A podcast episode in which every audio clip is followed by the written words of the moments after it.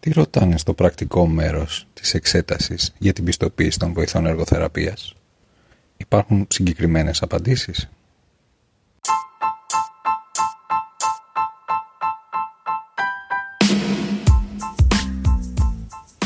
Καλώς ήρθατε στο podcast εργοθεραπείας του Εργούλη. Με λένε Χάρης Σαββόπουλο, είμαι εργοθεραπευτής και δημιουργός του Εργούλη στο Facebook και το Instagram. Σε κάθε podcast θα φιλοξενώ εκλεκτούς συναδέλφους και θα συζητάμε μαζί θέματα που απασχολούν επαγγελματίες και φοιτητές εργοθεραπείας, αλλά και τους θεραπευόμενούς μας. Αν θέλετε, μπορείτε να μας ακολουθήσετε στο Spotify και στα Google Podcast. Καλεσμένη μου για σήμερα είναι η βοηθός εργοθεραπείας Μαρία Ντανοπούλου και μαζί θα συζητήσουμε τις ενδεικτικές ερωτήσεις της εξεταστέας ύλης του πρακτικού μέρους και την πιστοποίηση των βοηθών εργοθεραπείας του ΕΟΠΕΠ. Γεια σας, καλώς ήρθατε σε άλλο ένα podcast εργοθεραπείας του Εργούλη.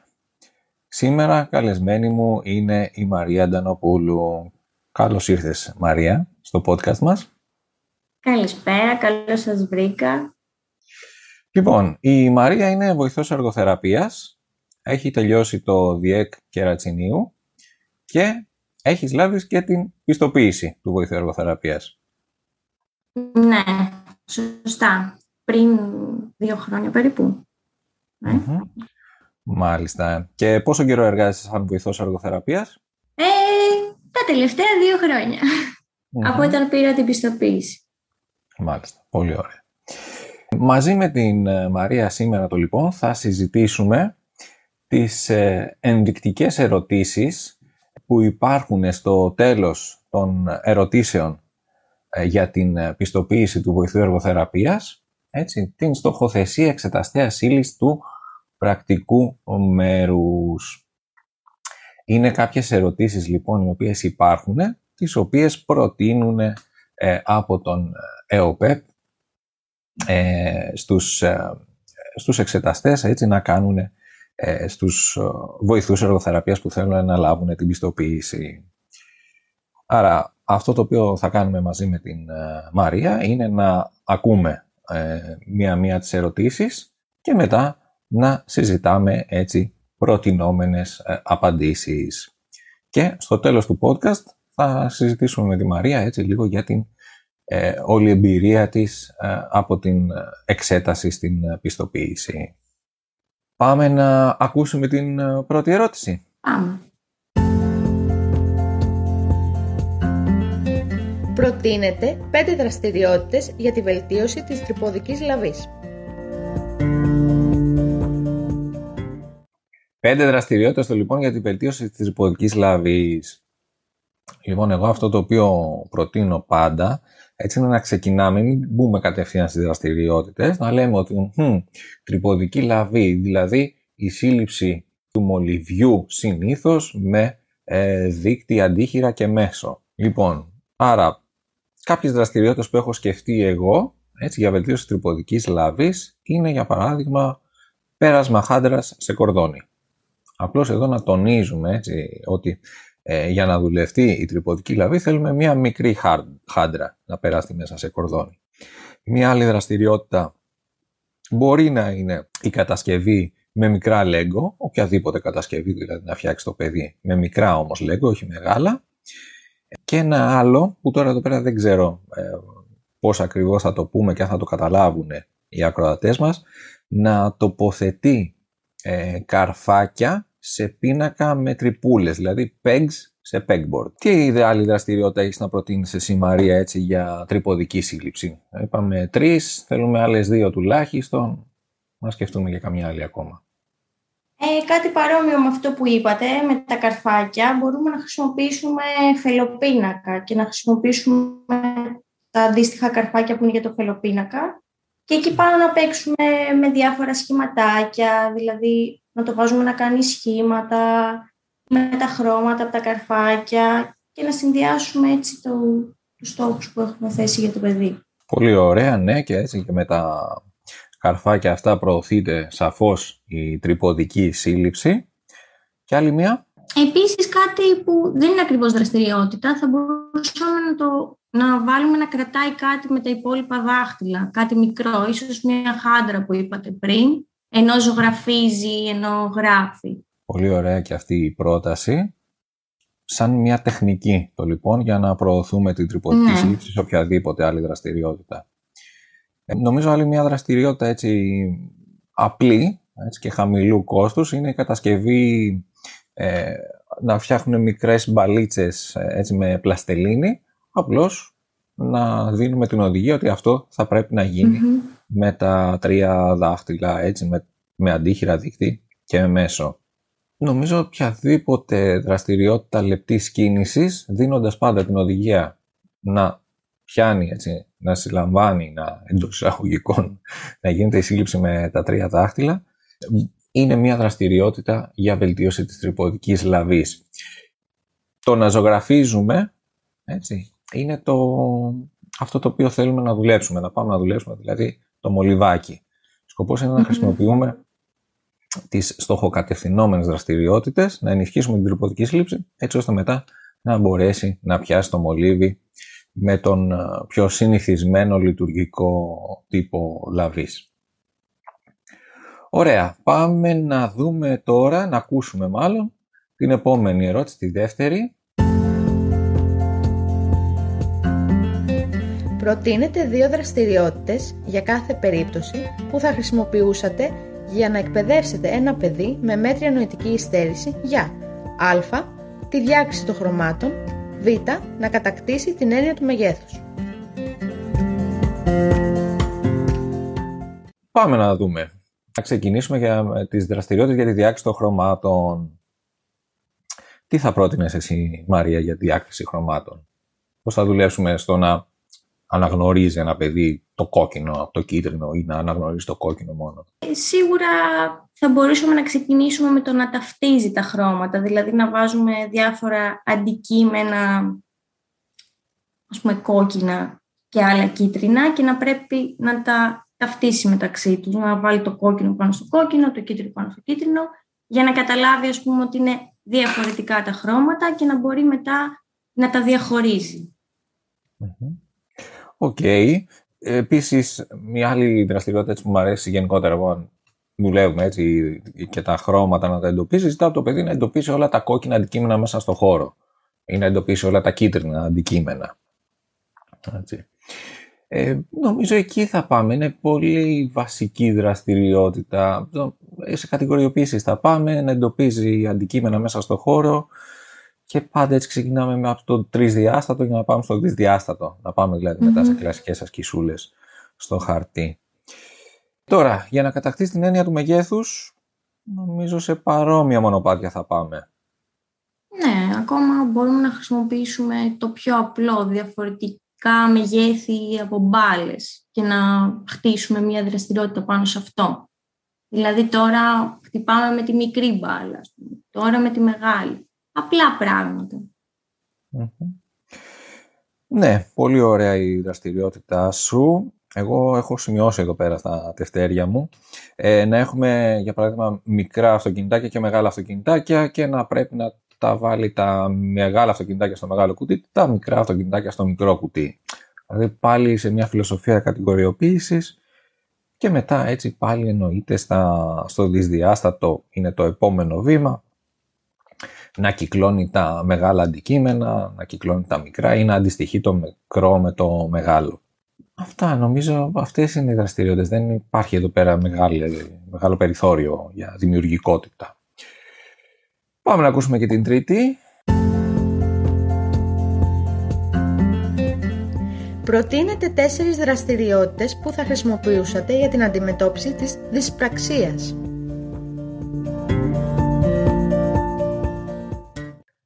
Δυσπραξία. Επειδή είπαμε πριν έτσι να, να λέμε λίγα πραγματάκια γιατί είναι το κάθε πράγμα, δυσπραξία το λοιπόν είναι ε, όταν έχουμε δυσκολία στον ιδεασμό, δηλαδή στο να σκεφτούμε τι θα κάνουμε, στον κινητικό σχεδιασμό, να το σχεδιάσω πώς θα το κάνω και στην εκτέλεση, να το κάνω εν τέλει. Οι δραστηριότητες λοιπόν για την αντιμετώπιση της πραξίας, τέσσερις συγκεκριμένες δραστηριότητες, νομίζω είναι λίγο ερώτηση πολύ. Μας αφήνει μεγάλο περιθώριο δημιουργικότητας σε αντίθεση με την προηγούμενη. Άρα αυτό το οποίο ε, μπορούμε να προτείνουμε στους φίλους μας εξεταστές για αρχή ε, τη νούμερο ένα δραστηριότητα αισθητηριακής ολοκλήρωσης, έτσι που προτιμούν να αγαπούν όλοι οι εργοθεραπευτές και βοηθοί εργοθεραπείας, μια ωραιότατη ψυχοκινητική διαδρομή. Έτσι, μια διαδρομή με εμπόδια, ένα στίβο μάχης. Μετά μπορούμε να προτείνουμε κάποιο κατασκευαστικό παιχνίδι, οποιαδήποτε κατασκευή. Μια πιο απλή δραστηριότητα μπορεί να είναι τα περπατήματα ζώων, να ζητήσουμε από το παιδί δηλαδή να περπατήσει σαν ένα ζωάκι, να το σκεφτεί από μόνος του πώς περπατάει ο ελέφαντας, πώς περπατάει ο πιγκουίνος, πώς περπατάει ο σκύλος και να το βγάλει μόνος του ή να μας αντιγράψει και από μόνος του και διάφορα έτσι μπορούμε να χρησιμοποιήσουμε διάφορα μουσικοκινητικά παιχνίδια. Δεν ξέρω αν έχεις εσύ κάτι άλλο να προτείνεις. Ε, έχω να πω κάτι πάνω στο πρώτο που είπατε με τη διαδρομή. Κάτι που μου αρέσει πάρα πολύ εμένα. Να μπαίνει το ίδιο το παιδί στη διαδικασία να φτιάχνει τη δική του διαδρομή. Δηλαδή να του δώσουμε μια οδηγία τύπου μπορείς να διαλέξεις τρία εμπόδια και να τον αφήσουμε, να αφήσουμε ελεύθερο το παιδί να φτιάξει το δικό του παιχνίδι στην ουσία και μετά να συνεχίσουμε Πολύ ωραία και έτσι κατά αυτόν τον τρόπο δουλεύουμε και τον ιδεασμό, έτσι, του δίνουμε μία έναρξη, έτσι, μία, ένα έναυσμα και μετά να ενεργοποιήσει τον ε, κινητικό του σχεδιασμό και να το εκτελέσει. Νομίζω ναι, είναι δηλαδή η ψυχοκινητική διαδρομή, ειδικά να κατασκευάσει από, από την αρχή, έτσι όπως είπες και εσύ, είναι νομίζω η καλύτερη δραστηριότητα για την αντιμετώπιση της ε, δυσπραξίας. Πάμε στην τέταρτη ερώτηση. Προτείνετε τέσσερις δραστηριότητες που θα χρησιμοποιούσατε στα πλαίσια της εργοθεραπευτικής παρέμβασης σε άτομα με σοβαρές ψυχικές διαταραχές. Γενική και πάλι έτσι, η ερώτησή μας εδώ πέρα. Ποιες είναι οι σοβαρές ψυχικές διαταραχές; Και γιατί ηλικία μιλάμε; Πολύ καλή ερώτηση. Γιατί ηλικία μιλάμε. Ε, είναι πάρα πολύ γενική το λοιπόν. Ε, θα πάμε πολύ γενικά λοιπόν κι εμείς. Ε, όταν μιλάμε για ψυχικές διαταραχές, έτσι μιλάμε για ψυχώσεις, για νευρώσεις, διπολική διαταραχή, μανιοκατάθλιψη. Μπορεί να μιλάμε και για άτομα που είναι σε απεξάρτηση από χρήση ουσιών, οτιδήποτε. Τέλος πάντων, τι είναι το, η μεγαλύτερη δυσκολία, μάλλον κάποια από τα αιτήματα που έχουν είναι η διαχείριση και η λήψη της φαρμακευτικής του αγωγής. Άρα, μια δραστηριότητα στα πλαίσια εργοθεραπευτικής παρέμβασης σε άτομα με σοβαρής ψυχικής διαταραχής είναι η εκπαίδευση ε, στη διαχείριση και στη λήψη της φαρμακευτικής αγωγής. Μετά από εκεί και πέρα, ε, επειδή συνήθως οι δυσκολίες που αντιμετωπίζουν έχουν να κάνουν με τις κοινωνικές τους δεξιότητες, ε, με τη συμμετοχή τους σε δραστηριότητες κοινωνικής συμμετοχής, προτείνουμε τη συμμετοχή σε θεραπευτικές ομάδες. Τι θεραπευτικές ομάδες μπορεί να συντονίσει ένας εργοθεραπευτής και ένας βοηθός εργοθεραπείας σε ένα ψυχοκοινωνικό πλαίσιο; Ωραία, λοιπόν, ε, θα πω αυτό που μου έρχεται πρώτο στο μυαλό, που είναι, θα το πάω λίγο προς το πιο καλλιτεχνικό, ομάδες χορού, ομάδες ζωγραφικής, γενικά ομάδες που μπορούν να εκφράσουν συνέστημα και να αλληλεπιδράσουν με άλλα άτομα σε ένα ασφαλές πλαίσιο, θα το πω έτσι. Ωραία. Αυτό στο μυαλό τώρα και σίγουρα ομάδες που έχουν να κάνουν ε, με τις δεξιότητες που χρειάζονται στην καθημερινότητά τους. Δηλαδή μπορεί να είναι ομάδα μαγειρικής ή κάτι αντίστοιχο. Ναι, ομάδα μαγειρικής, ομάδα ε, στο να πλένουν τα ρούχα τους, να σιδερώνουν τα ρούχα τους, έτσι πράγματα, δραστηριότητες που έχουν να κάνουν με την αυτοφροντίδα τους. Πολύ σωστά. Εννοείται, ναι, και η χρήση των οικαστικών για ψυχαγωγία, για έκφραση συναισθημάτων. Μπορεί να γίνει τόσο σε ατομικό, αλλά είναι πολύ καλύτερο να γίνεται σε ομαδικό επίπεδο. Υπάρχουν έτσι εννοείται και άλλες ε, θεραπευτικές ομάδες. Μπορούμε να συντονίσουμε μια ομάδα διαχείρισης θυμού, μια ομάδα διαχείρισης άγχους, ε, ή μια ομάδα προσωπικής ανάπτυξης και κοινωνικών δεξιοτήτων. Και ε, να μην ξεχνάμε έτσι και το κομμάτι της ε, επαγγελματικής ε, αποκατάστασης κατά κάποιο τρόπο, δηλαδή στην εκπαίδευση προεπαγγελματικών ή επαγγελματικών δεξιοτήτων με σκοπό την ένταξή τους σε κάποια μορφή εργασίας. Ωραία. Πάμε στην επόμενη ερώτηση. Προτείνετε τέσσερις δραστηριότητες που θα χρησιμοποιούσατε για το αίσθημα ανασφάλειας ως προς την βαρύτητα. Ή αλλιώς βαρυτική ανασφάλεια. Πάμε, ξεκινάμε με διαταραχές ε, αισθητηριακής επεξεργασίας, έτσι θα έχουμε και άλλες τέτοιες ερωτήσεις στην πορεία σχετικά με την αισθητηριακή. Τι είναι η βαρυτική ανασφάλεια, είναι το παιδί το οποίο δεν του αρέσει η κίνηση, δεν του αρέσει να σκόνεται τα πόδια του από το έδαφος, ε, αποφεύγει κούνιες, τραμπάλες, γύρω-γύρω όλοι, δυσκολεύεται να ανέβει τις σκάλες. Είναι γενικότερα ένα ήσυχο παιδί, το οποίο φοβάται την κίνηση. Βαρύτικη ανασφάλεια. Τι προτείνουμε λοιπόν, τι δραστηριότητα θα δοκιμάζαμε με ένα παιδί με βαρύτικη ανασφάλεια, Μαρία; Ε, σίγουρα αυτό που μου έρχεται στο μυαλό είναι ότι ό,τι και να κάνουμε θα πρέπει να το κάνουμε πάρα πολύ σταδιακά. Δηλαδή δεν θα πάρουμε το παιδί και θα το βάλουμε στην κούνια και θα αρχίσουμε να το κουνάμε πέρα δόθε. Θα μπορούσαμε ας πούμε στην αρχή να το βάλουμε να κάθεται έτσι ώστε να κουμπάει τα πόδια του κάτω, λίγο τουλάχιστον, έστω τις μύτες και εκεί να φτιάξουμε μια δραστηριότητα ακόμα το πιο απλό να πετάει μπαλάκι σε στόχο, αλλά όντας πάνω στην κούνια, και ακουμπώντας τα πόδια του κάτω. Και στη συνέχεια σταδιακά μπορούμε να αυξάνουμε τη δυσκολία για εκείνο. Νομίζω αυτό είναι το σημείο κλειδί στην ε, παρέμβασή μας σε παιδιά με βαρετική ανασφάλεια. Το να μην πετάμε το παιδί κατευθείαν μέσα στη δυσκολία του, να μην χτυπάμε στην ρίζα της δυσκολίας, να το πηγαίνουμε σιγά σιγά ε, να το βάζουμε σε ορούμενο εξοπλισμό, αρχικά με το να πατάνε τα, τα πόδια του και τα δύο του πόδια στο έδαφος και να ελέγχει εκείνο την κίνηση και εννοείται από πάνω έτσι πετάμε μπαλάκια, κάνουμε διάφορα, μπορεί απλά και να καθόμαστε και να μιλάμε. Ναι.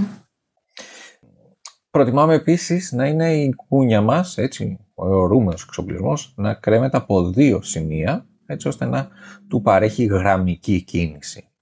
Άλλες δραστηριότητες έτσι με θουσία εισρωή μπορεί να είναι το περπάτημα σε επιφάνεια με κλίση, έτσι να ανέβει σε μια ε, τύπου ράμπα ή να περπατήσει σε μια δοκό ισορροπίας με την βοήθειά μας, να κάνει αναπηδήσεις πάνω σε τραμπολίνο, κάποιο παιχνίδι αντίστοιχα, αντί αν δεν έχουμε κούνια μπορούμε να δοκιμάσουμε αρχικά από ε, μπάλα φυσικοθεραπείας τύπου φιστίκι, όπου θα ανεβαίνει σαν να ανεβαίνει σαν λογάκι ή από μια κλασική μπάλα φυσικοθεραπείας λίγο ξεφούσκωτη.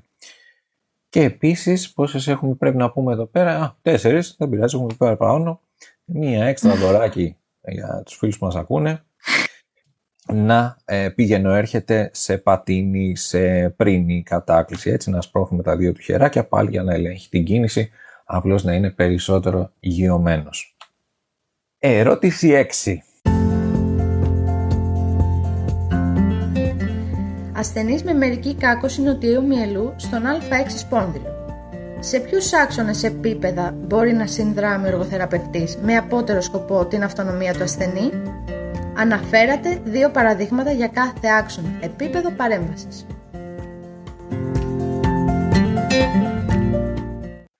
Λοιπόν, στην προκειμένη περίπτωση σε βλάβη στο ύψος α6 σπόνδυλου έχουμε κάποια λειτουργικότητα στον καρπό, γι' αυτό και η βοήθεια ε, από τρίτο άτομο μπορεί να μειωθεί.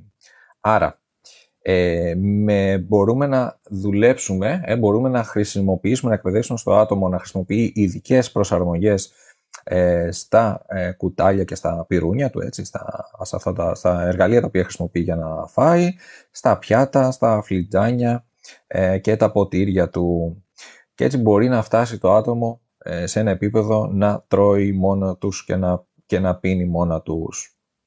Τώρα, όσον αφορά το ντύσιμο, υπάρχει μια μερική ανεξαρτοποίηση στο πάνω μέρος του κορμού και μπορούν να ολοκληρώσουν μερικές δραστηριότητες προσωπικής υγιεινής. Παιδί με εγκεφαλική παράλυση. Ποιες διαταραχές μπορεί να εμφανίζει, σε ποιες από αυτές μπορεί να παρέμβει η εργοθεραπεία; Άλλη μία γενική, λίγο αόριστη ερώτηση. Ποιες διαταραχές μπορεί να εμφανίζει; Τώρα εγώ έχω σκεφτεί δύο εκδοχές και νομίζω ότι αν ήμουν στη θέση κάποιου εξεταζόμενου θα ρώταγα. Δηλαδή, τι εννοείς; Θα ρωτούσατε. Α. Τι εννοείς; Ένα παιδί με εγκεφαλική παράλυση μπορεί να έχει οποιαδήποτε συνοσυρότητα. Μπορεί να έχει αυτισμό, μπορεί να έχει νοητική στέρηση, μπορεί να έχει προβλήματα όρασης, ακοής, ομιλίας, μπορεί να εμφανίζει επιληπτικές κρίσεις, διαταραχές συμπεριφορές. Δεν υπάρχει ε, κάποιος, ας πούμε, ναι. μπορεί να εμφανίζει πολλά πράγματα. Μπορεί να μην εμφανίζει και τίποτα, να έχει μόνο ε, μία ημιπληγία, αν μιλάμε για μία μευτική παράλυση. Και σε όλες αυτές μπορεί να παρέμβει ο εργοθεραπευτής και ο βοηθός εργοθεραπείας. Τώρα, τι δυσκολίες αντιμετωπίζουν συνήθως, αντιμετωπίζουν κυρίως κινητικές δυσκολίες, δηλαδή αν το πάμε σε επίπεδο ε, δεξιοτήτων, διαταραχών δεξιοτήτων.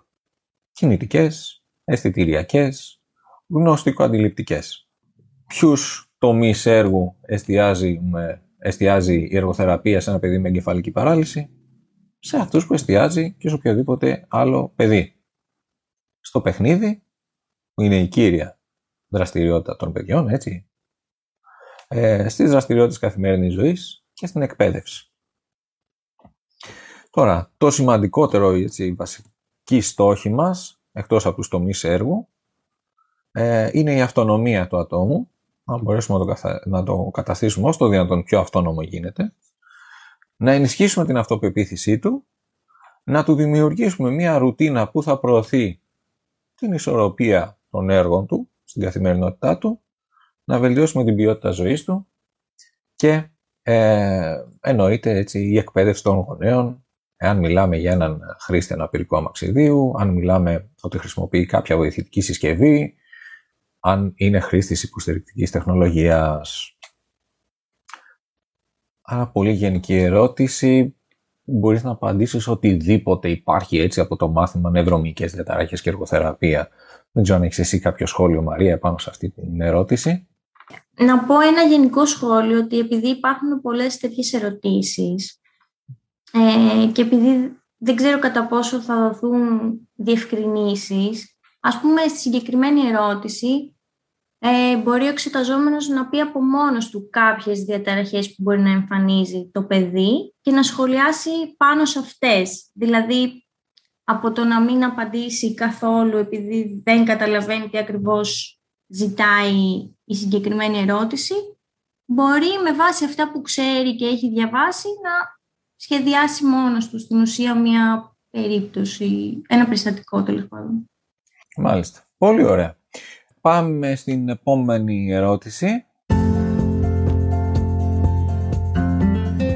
Για τρίτη φορά στα τελευταία πέντε λεπτά, ο δάσκαλος του Α, στην τρίτη δημοτικού, του είπε να καθίσει στη θέση του και να κρατήσει τα χέρια του κοντά του. Είναι λες και τα πόδια του είναι συνδεδεμένα με ελαττήρια.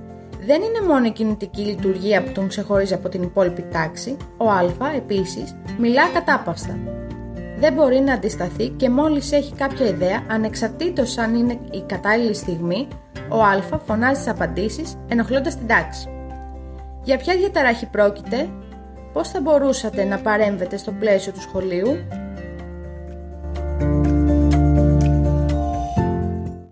Αρκετά έτσι μεγάλη εκφώνηση, η συγκεκριμένη ερώτηση. Να πούμε αρχικά ότι δεν κάνουμε διαγνώσεις στην εργοθεραπεία. Αυτή είναι η δουλειά του παιδοψυχιάτρου, έτσι να βγάλουμε αυτό το ε, θέμα από τη μέση. Ωστόσο, σύμφωνα με την περιγραφή, παρα, μας παραπέμπει μάλλον η περιγραφή σε ένα παιδί με διαταραχή ελληματικής προσοχής και υπερκινητικότητα. Εντάξει. Έχουμε μία έντονη αναζήτηση για κίνηση, έχουμε μία παρορμητικότητα, έτσι ε, η οποία εκφράζεται ως συνήθως μέσα στην τάξη. Πώς θα μπορούσαμε να παρέμβουμε στο πλαίσιο του σχολείου το λοιπόν, θα μπορούσαμε να προτείνουμε την στον ε, εκπαιδευτικό, στον εκπαιδευτικό είναι δάσκαλο, για να βοηθήσει τον Α. Για πες Μαρία. Για το δάσκαλο ή τη δασκάλα τώρα, σίγουρα πρώτα θα έπρεπε να ρωτήσουμε πώς ακριβώς είναι η κατάσταση μέσα στην τάξη, δηλαδή ποιες είναι οι αντιδράσεις του παιδιού, να μας εξηγήσει ακριβώς τι συμβαίνει. Θα μπορούσαμε να προτείνουμε σίγουρα, αν είναι εφικτό, να του δίνει μικρά διαλύματα, περισσότερα διαλύματα από τα άλλα παιδιά, δηλαδή ότι μπορείς να βγεις για δύο λεπτά έξω από την τάξη και να ξαναγυρίσεις. Ίσως να του αναθέτει κάποια πράγματα να κάνει, να μοιράζει τετράδια, να μοιράζει διορθωμένες ασκήσεις ή οτιδήποτε. Τώρα για την ακατάπαυστη ομιλία, γι' αυτό θα μπορούσαμε να προτείνουμε, αν και πάλι είναι εφικτό, ε, ίσως να μασάει κάποια τσίχλα ή να έχει κάτι άλλο που μπορεί να τον βοηθάει στο να μην πετάγεται και να μην μιλάει. Αυτά όσον αφορά το δάσκαλο, αλλά αν μπορούσα να πω κάτι επιπλέον, έτσι που το σκέφτομαι τώρα, επειδή το παιδί είναι στην τρίτη δημοτικού, οπότε υπάρχει πολύ μεγάλη πιθανότητα να μπορεί να συνεργαστεί και να κατανοεί τι όχι τι ακριβώς του συμβαίνει, να κατανοεί πού δυσκολεύεται και ο ίδιος, θα μπορούσαμε να προτείνουμε και κάποια πράγματα στο ίδιο το παιδί. Δηλαδή, το λέω αυτό γιατί θυμάμαι ένα παιδάκι συγκεκριμένο που είχα δει στην πρακτική μου, που είχαμε φτιάξει μαζί ένα πρόγραμμα με κανόνες, ότι δεν μιλάω όταν μιλάει, ξέρω εγώ, η δασκάλα. Ή σηκώνω πάντα το χέρι μου, ή ότι τώρα κάθομαι στην καρέκλα. Επίσης, του είχε δείξει η εποπτριά μου κάποιες πιέσεις που έκανε μόνος του στα γόνατά του ή στους ώμους του, που τον βοηθούσαν λίγο να, να αυτορυθμιστεί, αν μπορώ να το πω έτσι. Ναι, ναι, ε, ιδιοδεκτικές ε, πιέσεις, έτσι, ναι. να λάβει από μόνος του ιδιοδεκτικά ερεθίσματα που θα τον βοηθήσουν να οργανωθεί. Ή από μόνος του είχε πει ότι τον βοηθάει όταν βάζει τα χέρια του κάτω από το πόδι, κάθεται πάνω στα χέρια του. Ε, οπότε πιστεύω ότι αν, και πάλι το ξαναλέω, αν είναι εφικτό, θα μπορούσαμε να βάλουμε και το ίδιο το παιδί στη διαδικασία. Πιστεύω ότι έτσι θα είχε και καλύτερα αποτελέσματα. Ωραία, σύμφωνο ε, με όλα όσα είπες. Νομίζω και η εμπειρία σου σαν ε, παράλληλη στήριξη ενισχύει αυτά τα οποία λες. Να έχει ο δάσκαλος έτσι να τον κάνει σαν προσωπικό βοηθό, να τον έχει κοντά, ε, ένα οπτικό πρόγραμμα έτσι με ξεκάθαρους και οι κανόνες να είναι οπτικοποιημένοι και να διάφορες έτσι ασκησούλες τύπου δραστηριότητες, push-up στην καρέκλα, να αγκαλιάζει τον εαυτό του, ε, κάποια φιτζετάκια μπορούμε να χρησιμοποιεί έτσι για να ικανοποιεί αυτή την κίνησή του, ένα spinner, ε, ένα μπαλάκι αντιστρες. Εντάξει, τώρα υπάρχουν και μια πολύ έτσι, εξεζητημένη νομίζω λύση για τα ελληνικά δεδομένα να αντικαταστήσουμε την καρέκλα με μπάλα φυσικοθεραπείας. Όχι ότι δεν έχει γίνει στην Ελλάδα, έχει γίνει, αλλά νομίζω είναι λίγο extreme. Αλλά ε, μπορούσαμε πάνω σε αυτό αντί για μπάλα, γιατί όντως είναι λίγο. δηλαδη θα είναι και λίγο περίεργο που παίρνω την μπάλα μου και πάω στο σχολείο, να χρησιμοποιήσουμε τα μαξιλαράκια ισορροπίας, να τα βάλουμε πάνω στην καρέκλα, οπότε να κάθεται πάνω, πάνω στην καρέκλα, αλλά στο μαξιλαράκι στην ουσία, το οποίο δίνει έτσι μια κίνηση από μόνο του. Έτσι, αιθουσέα ερεθίσματα, έτσι, για να μιλάμε με όρους αισθητηριακής ή ένα λάστιχο στην καρέκλα, έτσι ώστε να κοπανάει το λάστιχο στα δύο πόδια κάτω Αυτά γενικότερα έτσι είναι οι συστάσεις οι οποίες γίνονται και στους εκπαιδευτικούς ε, για να αντιμετωπίσουν έτσι τέτοιες συμπεριφορές από παιδιά με δέπη. Και νομίζω η τελευταία λύση κατά κάποιο τρόπο είναι ε, να υπάρχει μια παράλληλη στήριξη που να φροντίζει να ικανοποιεί όλες του αυτές τις ανάγκες. Και προς Θεού, δεν λέμε στο δάσκαλο, δεν τους στερείς το διάλειμμα. Έτσι. Δεν τον τιμωρούμε να χάσει το διάλειμμά του. Δεν τιμωρεί το παιδί, τιμωρεί τον εαυτό του δάσκαλος σε εκείνη τη στιγμή. Πολύ ωραία. Πάμε στην ερώτηση 9. Ο Β είναι ένα παιδί 5 ετών και φυτά στον υπεργογείο.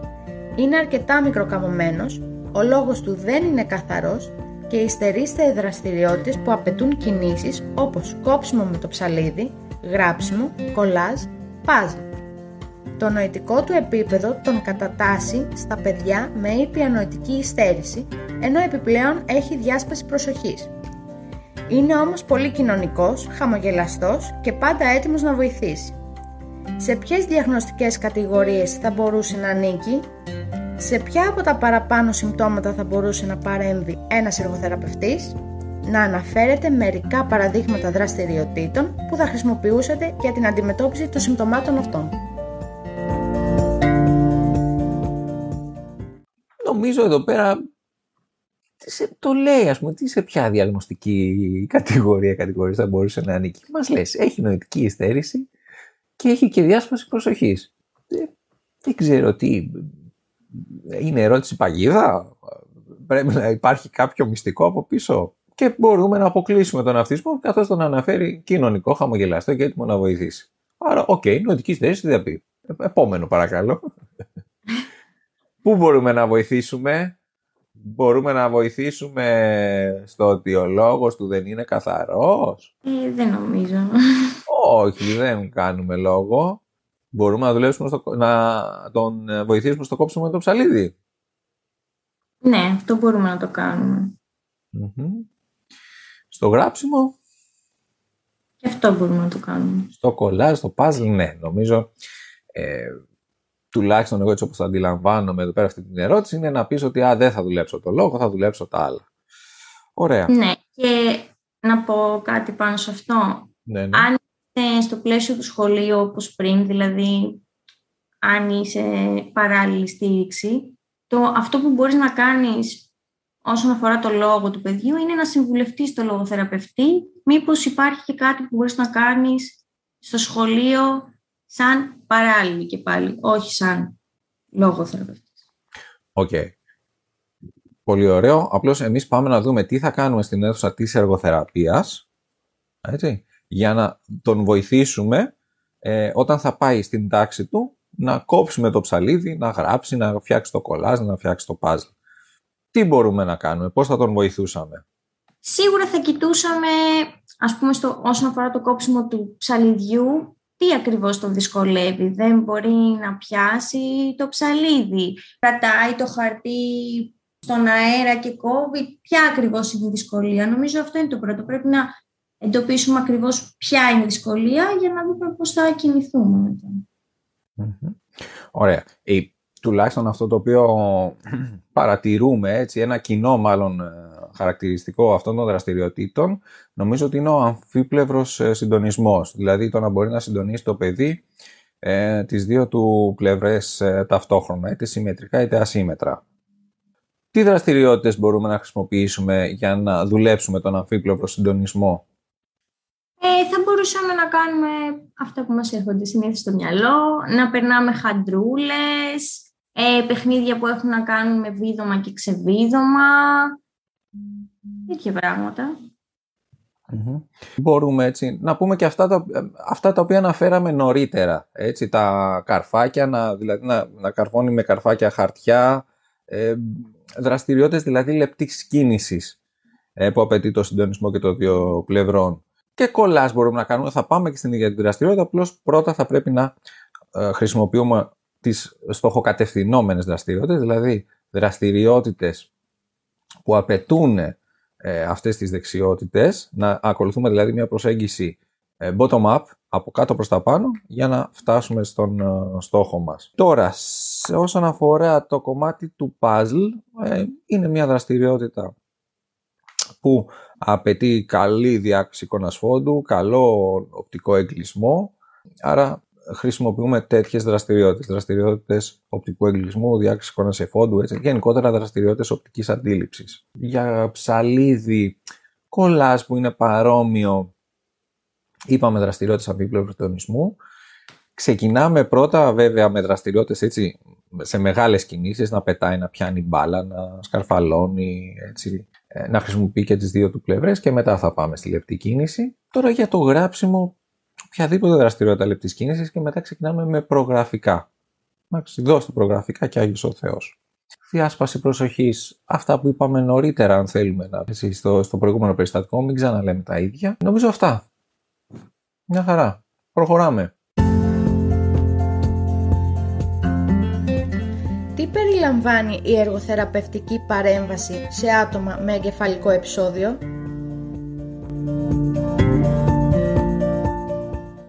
Εγκεφαλικό επεισόδιο.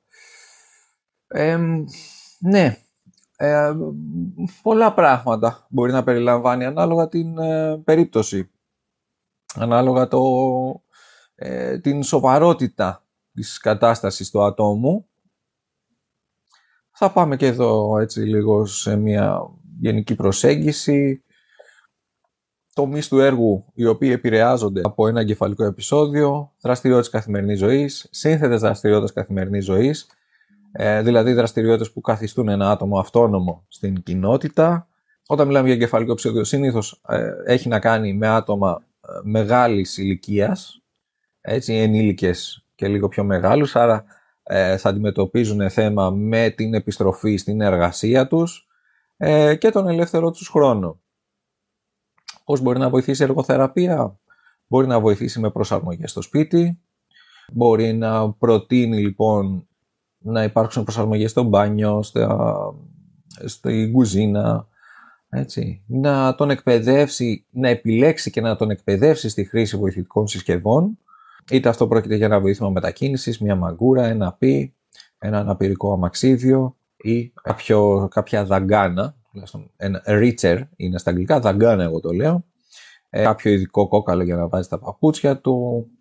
Μετά σε κομμάτια έτσι, προσαρμογές, εναλλακτικούς τρόπους ένδυσης με το ένα χέρι, χρήση μαχαιροπύρουνων, ε, έτσι να τρώει δηλαδή με το ένα χέρι ή ε, και στην εκπαίδευση χρήσης ηλεκτρονικού υπολογιστή ή συσκευών υποστηρικτικής τεχνολογίας.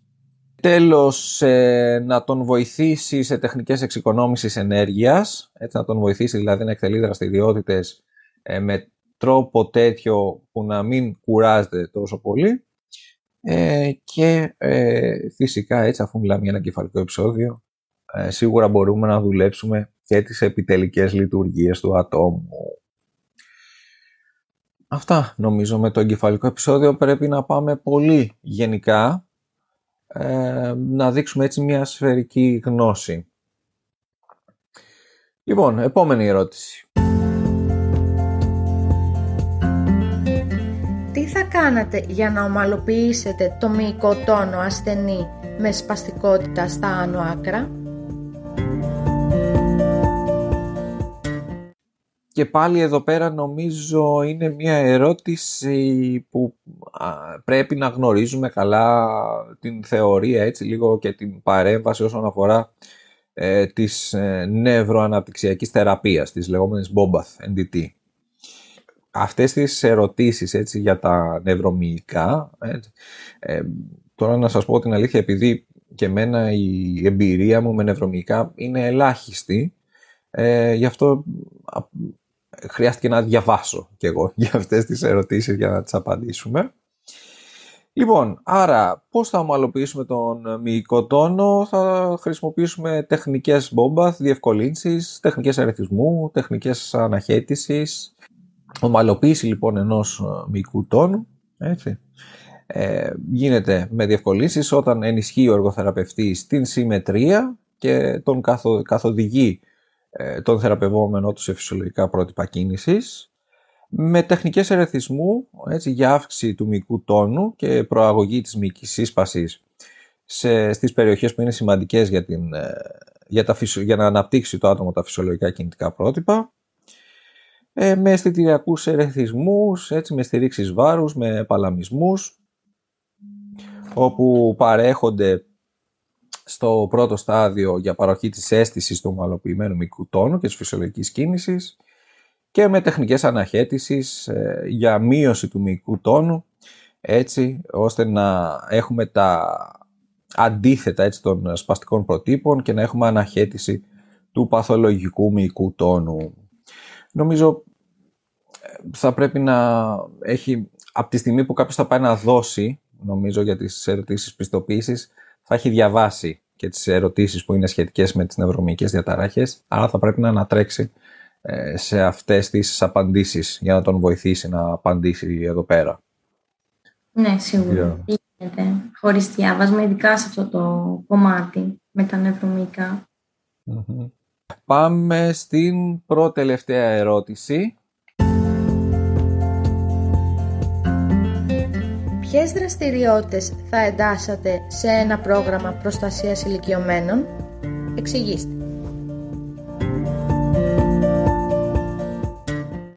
Για πες ε, Μάρια, τι δραστηριότητες πιστεύεις; Θα συναντούσαμε σε έναν ε, χώρο, έτσι, σε ένα πλαίσιο μάλλον, ε, στο οποίο παρέχεται γυριατρική εργοθεραπεία. Η εργοθεραπεία σε άτομα τρίτης ηλικίας νομίζω είναι καλύτερος όρος, πιο σύγχρονος.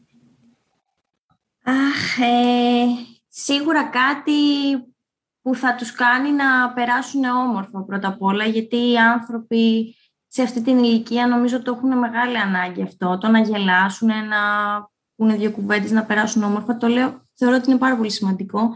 Οπότε πάλι θα πήγαινα σε κάτι, ε, ας πούμε θα μπορούσαν να φτιάχνουν λαμπάδες στο Πάσχα, όπως είχαμε δει σε μια επίσκεψη που είχαμε πάει με το EX σε ένα καπί. Ε, φτιά, είχαν κάνει ομάδα και φτιάχνανε λαμπάδες τις οποίες τις πουλούσαν το Πάσχα. Θα μπορούσαν να κάνουν ομάδα με παραδοσιακούς χορούς, που πάντα αυτά τα, τα προσαρμόζουμε ανάλογα με τις ικανότητες που βρίσκουμε. Τέτοια πράγματα, χοροδία, τέτοια πράγματα θα έβαζα. Νομίζω ναι. Η εστίαση έτσι στην ε, δημιουργική, ψυχαγωγική χρήση του μπόλικου ελεύθερου χρόνου που έχουν ε, είναι ένας ε, τομέας έργου που πρέπει να δουλέψουμε, πρέπει να ενισχύσουμε και το κομμάτι εννοείται της κοινωνικής αλληλεπίδρασης θέλουν παρέα. Άρα ναι, ομάδες έτσι σχετικά με τις ε, εποχές, ε, με, τα, με Πάσχα, Χριστούγεννα, με καλοκαίρι, με ναι. διάφορες εορτές, ε, με χορούς. Πάλι τα εικαστικά θα τα χρησιμοποιήσουμε και πάλι ζωγραφική, δημιουργική γραφή. Τους αρέσει πολύ έτσι, να, να γίνονται ποιητές στα, στα γεράματα. Νομίζω και οι δραστηριότητες καθημερινής ζωής είναι ένα κομμάτι το οποίο ε, μπορεί να χρειαστούν ε, βοήθεια από την εργοθεραπεία. Τώρα, οι δυσκολίες οι οποίες αντιμετωπίζουν συνήθως ε, είναι, είναι ποικίλες. Έτσι. Μπορεί να είναι κινητικο-αισθητηριακές, οργανικές, ε, ψυχοσυναισθηματικές δυσκολίες, συναισθηματικές, δυσκολίες προσαρμογής κτλ.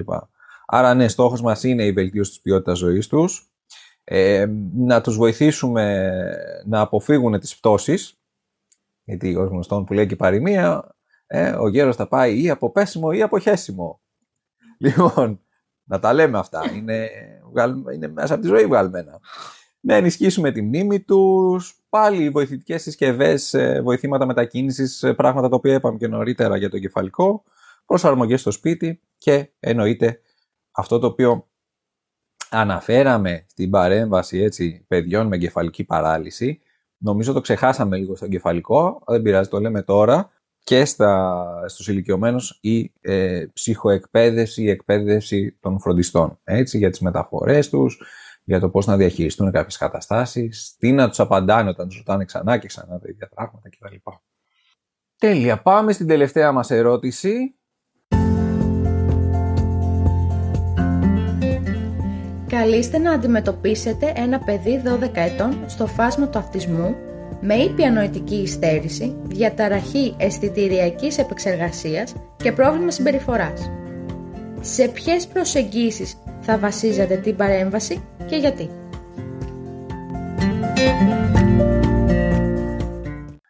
Να μια πάρα πολύ ωραία ερώτηση την οποία μπορούμε να κάνουμε ένα podcast μόνο του. Να συζητάμε δηλαδή για εργοθεραπευτική παρέμβαση σε αυτιστικό με αισθητηριακή και προβλήματα συμπεριφοράς. Ας προσπαθήσουμε να το κρατήσουμε σε πέντε λεπτά από όσο μας έχει πάρει συνήθως κάθε απάντηση. λοιπόν, ποια προσέγγιση θα βασίζαμε, ποιο καμπανάκι μας έχει χτυπήσει από την ερώτηση. Ε, λέει διαταραχή αισθητηριακής επεξεργασίας, το πρώτο που λέει. Οπότε, Άρα ποια είναι η προσέγγιση; Ε, πηγαίνει το μυαλό μου στην αισθητηριακή ολοκλήρωση, θα τολμήσω να πω. Ρίσκο πήρες μεγάλο. Γιατί; ναι, λοιπόν, αισθητηριακή ολοκλήρωση, ναι. Ωραία και σίγουρα θα μπορούσαμε να χρησιμοποιήσουμε κάποια στοιχεία του συμπεριφορισμού. Θα τολμήσω να πω. Για τα προβλήματα συμπεριφοράς, ε; Ναι, δεν ξέρω έτσι πώς με πάει η ερωτηση Ναι, Λοιπόν, άρα, εάν θέλαμε έτσι την πάρα πολύ σύντομη απάντηση, είναι αισθητηριακή γιατί έχει διαταραχή αισθητηριακής επεξεργασίας και συμπεριφορισμό γιατί έχει προβλήματα συμπεριφοράς. Άρα, ξέρουμε ότι 80% και πάνω ε, των ατόμων με διαταραχή αυστικού φάσματος έχουν ε, θέματα με την αισθητηριακή τους επεξεργασία. Εντάξει. Πολεμήσανε οι εργοθεραπευτές στην Αμερική να μπει αυτό μέσα στο DSM 5 έχει μπει. Άρα η αισθητηριακή ολοκλήρωση είναι η, το πλαίσιο αναφοράς, η προσέγγιση η οποία υπάρχει πάρα πολύ μέσα στην ύλη σας, έτσι, στον βοηθό εργοθεραπείας, υπάρχει πάρα πολύ μέσα στις ερωτήσεις. Άρα ναι, μάλλον αυτό θέλουν να ακούσουν. Ε. ε. και αυτή είναι και η προσέγγιση η οποία χρησιμοποιούν περισσότερο οι εργοθεραπευτές και οι βοηθοί εργοθεραπεία στην Ελλάδα. Δεν θα συζητήσουμε εδώ πέρα αν ναι. ε, είναι evidence-based κτλ αλλά ε, σίγουρα ε, θεραπευτές και γονείς βλέπουν αποτελέσματα. Για τα προβλήματα συμπεριφοράς, αυτό που πρέπει να ρωτάμε πάντα όταν έχουμε ένα πρόβλημα συμπεριφοράς ή μία εικόνα διαταραχής επεξεργασίας, αισθητηριακής επεξεργασίας είναι αν είναι συμπεριφορά ή αν είναι αισθητηριακό το θέμα. Και ε, όταν έχουμε προβλήματα συμπεριφοράς, η μόνη επιστημονικά τεκμηριωμένη μέθοδος στον αυτισμό, αυτή που έχει ε, βαγόνια ε, έρευνας είναι ο συμπεριφορισμός. Δεν εφαρμόζεται σωστά στην Ελλάδα, απαιτεί εντατική ε, παρέμβαση, να κάνουν όλοι συμπεριφορισμό για να γίνει σωστά. Και πάλι, και όταν γίνει σωστά, αν το παιδί έχει όντως διαταραχή αισθητηριακής επεξεργασίας, δεν αντιμετωπίζονται αυτές οι διαταραχές, αυτές οι δυσκολίες και λίγο μπαίνει, το κουκουλώνουμε λίγο το πρόβλημα και νομίζω το μεταφέρει κάπου αλλού, το βγάζει κάπου αλλού το παιδί τελικά. Τι άλλο μπορούμε να χρησιμοποιήσουμε, έτσι, ποια άλλη προσέγγιση σε, στον αυτισμό, τι άλλο μπορούμε να ε, δουλέψουμε, να εφαρμόσουμε σε ένα παιδί που είναι στο φάσμα. Τι άλλο μπορούμε να εφαρμόσουμε, εξαρτάται τι δυσκολίες αντιμετωπίζει. Γιατί το κάθε παιδί δεν σημαίνει ότι επειδή είναι στο φάσμα όλα τα παιδιά που είναι στο φάσμα αντιμετωπίζουν τις ίδιες δυσκολίες. Οπότε θα πρέπει να, γνωρίσουμε, να γνωρίζουμε τι δυσκολίες αντιμετωπίζει για να μπορώ και εγώ να σας απαντήσω μετά. Λοιπόν, ναι, μπορείς να μου απαντήσεις και μου απάντησες. Γιατί λέει, δείξε μου ένα αυτιστικό και μου έχεις δείξει ένα αυτιστικό. Ένα συγκεκριμένο. Έτσι. Μάλλον δεν το είπα και εγώ πάρα πολύ καλά. Κάθε περίπτωση, αυτό που ήθελα τέλος πάντων να, να πω, να πούμε εδώ πέρα, είναι ότι ο κάθε αυτιστικός είναι μοναδικός. Έτσι, το κάθε άτομο που είναι στο φάσμα. Δεν υπάρχει ε, μία συνταγή για όλους. Άρα, σε ένα παιδί μπορεί να λειτουργήσει αισθητηριακή, σε ένα άλλο παιδί μπορεί να λειτουργήσει ο συμπεριφορισμός. Σε ένα παιδί μπορεί να λειτουργήσει το floor time, σε ένα άλλο παιδί μπορεί να λειτουργήσει η εντατική αλληλεπίδραση είναι λίγο στο τι εκπαίδευση έχει λάβει ο καθένας, ποια εκπαίδευση ταιριάζει στον καθένα, έτσι, ποια προσέγγιση ταιριάζει και φυσικά τι μπορεί να βοηθήσει να λειτουργήσει στο κάθε παιδί. Ωραία. Λοιπόν, τελειώσαμε με τις ερωτήσεις. Με τη Μαρία είπαμε να συζητήσουμε μόνο τις ενδεικτικές ερωτήσεις. Τις ερωτήσεις μελέτες περίπτωσης θα τις δούμε σε ένα ε, επόμενο podcast, έτσι ώστε να είναι λίγο πιο μαζεμένα. Λοιπόν, πάμε τώρα Μαρία να μας πεις λίγα για την όλη διαδικασία της ε, προφορικής εξέτασης, να μας πεις τη δική σου εμπειρία. Για τα προφορικά μόνο, έτσι. Ναι, ναι, για τα προφορικά ας πούμε σήμερα και βλέπουμε. Οκ, να πω ότι γενικά ε, στη δική μου ομάδα, που, στο δικό μου γκρουπάκι που εξεταστήκαμε προφορικά, ε, μας έκαναν ερωτήσεις και από τις ερωτήσεις που ήταν για τα γραπτά. Οπότε νομίζω ότι αξίζει να πω ότι χρειάζεται αρκετό διάβασμα και χρειάζεται διάβασμα σε βάθος χρόνου, όχι δηλαδή να διαβάσεις δύο εβδομάδες για να πας να δώσεις την πιστοποίηση, γιατί ε, μπορεί να σε ρωτήσουν το οτιδήποτε. Αυτές είναι ενδεικτικές ερωτήσεις, δεν είναι ερωτήσεις που πέφτουν οι συγκεκριμένες κάθε φορά. Οι εξεταστές ήταν τρεις, ο καθένας μας ρώτησε κάτι δικό του. Οι ερωτήσεις ήταν πολύ βατές, αλλά ξαναλέω ότι χρειάζεται λίγο... Δηλαδή, το, η παπαγαλία, ας πούμε, δεν πιάνει στην προφορική εξέταση. Πρέπει να έχεις κατανοήσει κάποια πράγματα ε, για να μπορείς να χτίσεις τις απαντήσεις σου εκείνη τη στιγμή, γιατί μπορεί να σε ρωτήσουν το οτιδήποτε. Δεν ρωτάνε δύσκολα πράγματα, απλά πρέπει να έχεις κατανοήσει τη θεωρία για να μπορείς να απαντήσεις. Αυτό. Μάλιστα. Αυτό νομίζω είναι το σημαντικό, έτσι, να μεταφέρουμε την κλινική συλλογιστική μας, τη γνώση την οποία έχουμε, να συνδύσουμε τη θεωρία με την πράξη, γιατί οι ερωτήσεις τουλάχιστον, οι, οι ενδεικτικές εδώ πέρα αυτές οι οποίες συζητήσαμε, οι περισσότερες ήταν ε, σχετικά με το προτείνεται κάτι, προτείνεται μια δραστηριότητα. Οι δραστηριότητες είναι πάρα πολύ γενικό, έτσι τι να.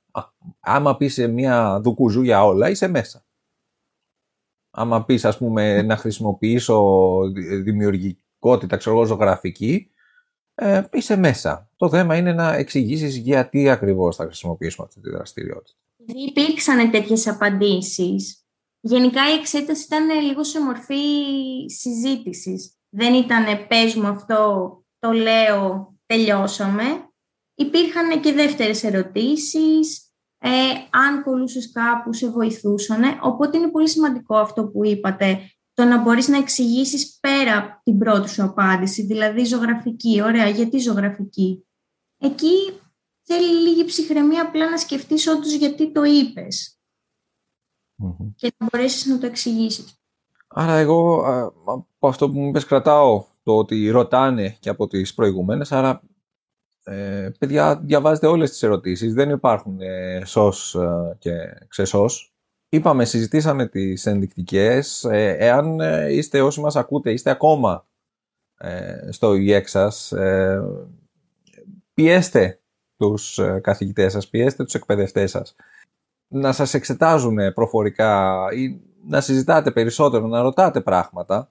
Έτσι, μην περιμένετε να σας τα λένε μόνο εκείνοι. Ε, εμπλακείτε έτσι κι εσείς λίγο πιο ενεργά.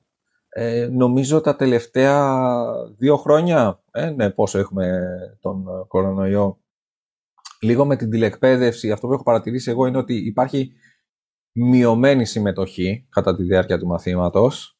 Ε, αρκετές φορές έχω νιώσει ότι κάνω ραδιοφωνική εκπομπή, δεν κάνω μάθημα. Λίγο μέσα στην τάξη δεν μπορεί να σου ξεφύγει ο άλλος, θα, του, θα τον ρωτήσεις, θα, θα είσαι εκεί πέρα, θα αναγκαστεί, θα σου απαντήσει. Ενώ με τα Zoom, Google Meet, ε, ξέρω εγώ, ε, WebEx και τα λοιπά, μπορεί κάποιος εύκολα να κρυφτεί, α, δεν έχω μικρόφωνο και τα λοιπά.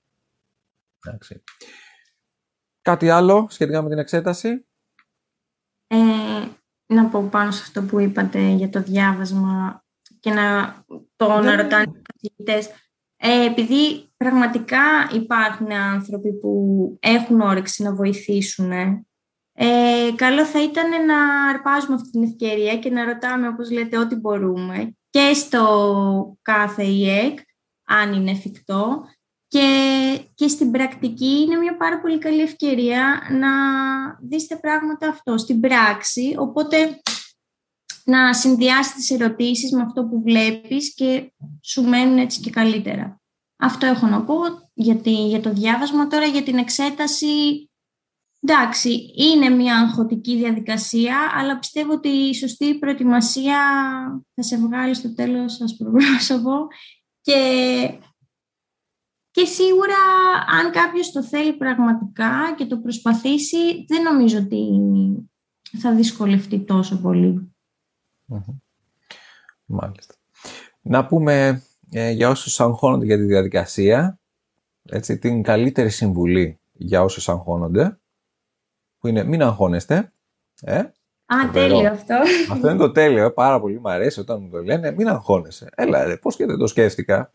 Λοιπόν, νομίζω ο, ο τρόπος ναι, για να μην αγχωνόμαστε ε, είναι ε, να, να δούμε, έτσι, να έχουμε διαβάσει καλά, να τα έχουμε δοκιμάσει λίγο κι εμείς κατά τη διάρκεια της πρακτικής μας ή να κάνουμε και ένα δικό μας έτσι, προσωπικό ψάξιμο πέρα από τις ερωτήσεις πιστοποίησης, πέρα από την ύλη, γιατί κακά τα ψέματα, λίγο η ύλη είναι λίγο παλια, παλιακή, έτσι.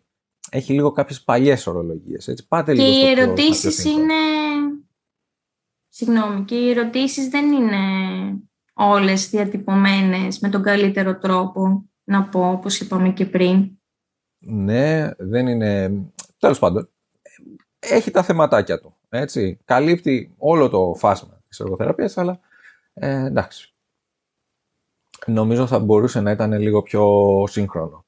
Ε, λοιπόν, άρα ναι, δείτε τις, ε, ακούστε ε, τις απαντήσεις που σας ε, προτείναμε.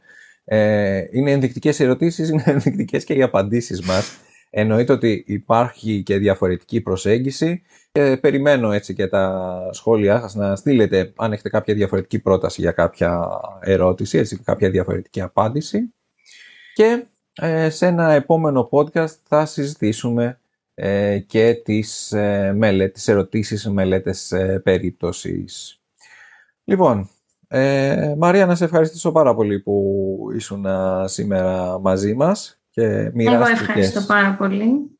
Τις εμπειρίες σου και τις γνώσεις σου. Λοιπόν, αυτά από εμάς για σήμερα. Σας ευχαριστούμε πάρα πολύ που ήσασταν μαζί μας. Ε, τα λέμε την επόμενη φορά. Γεια σας. Γεια σας.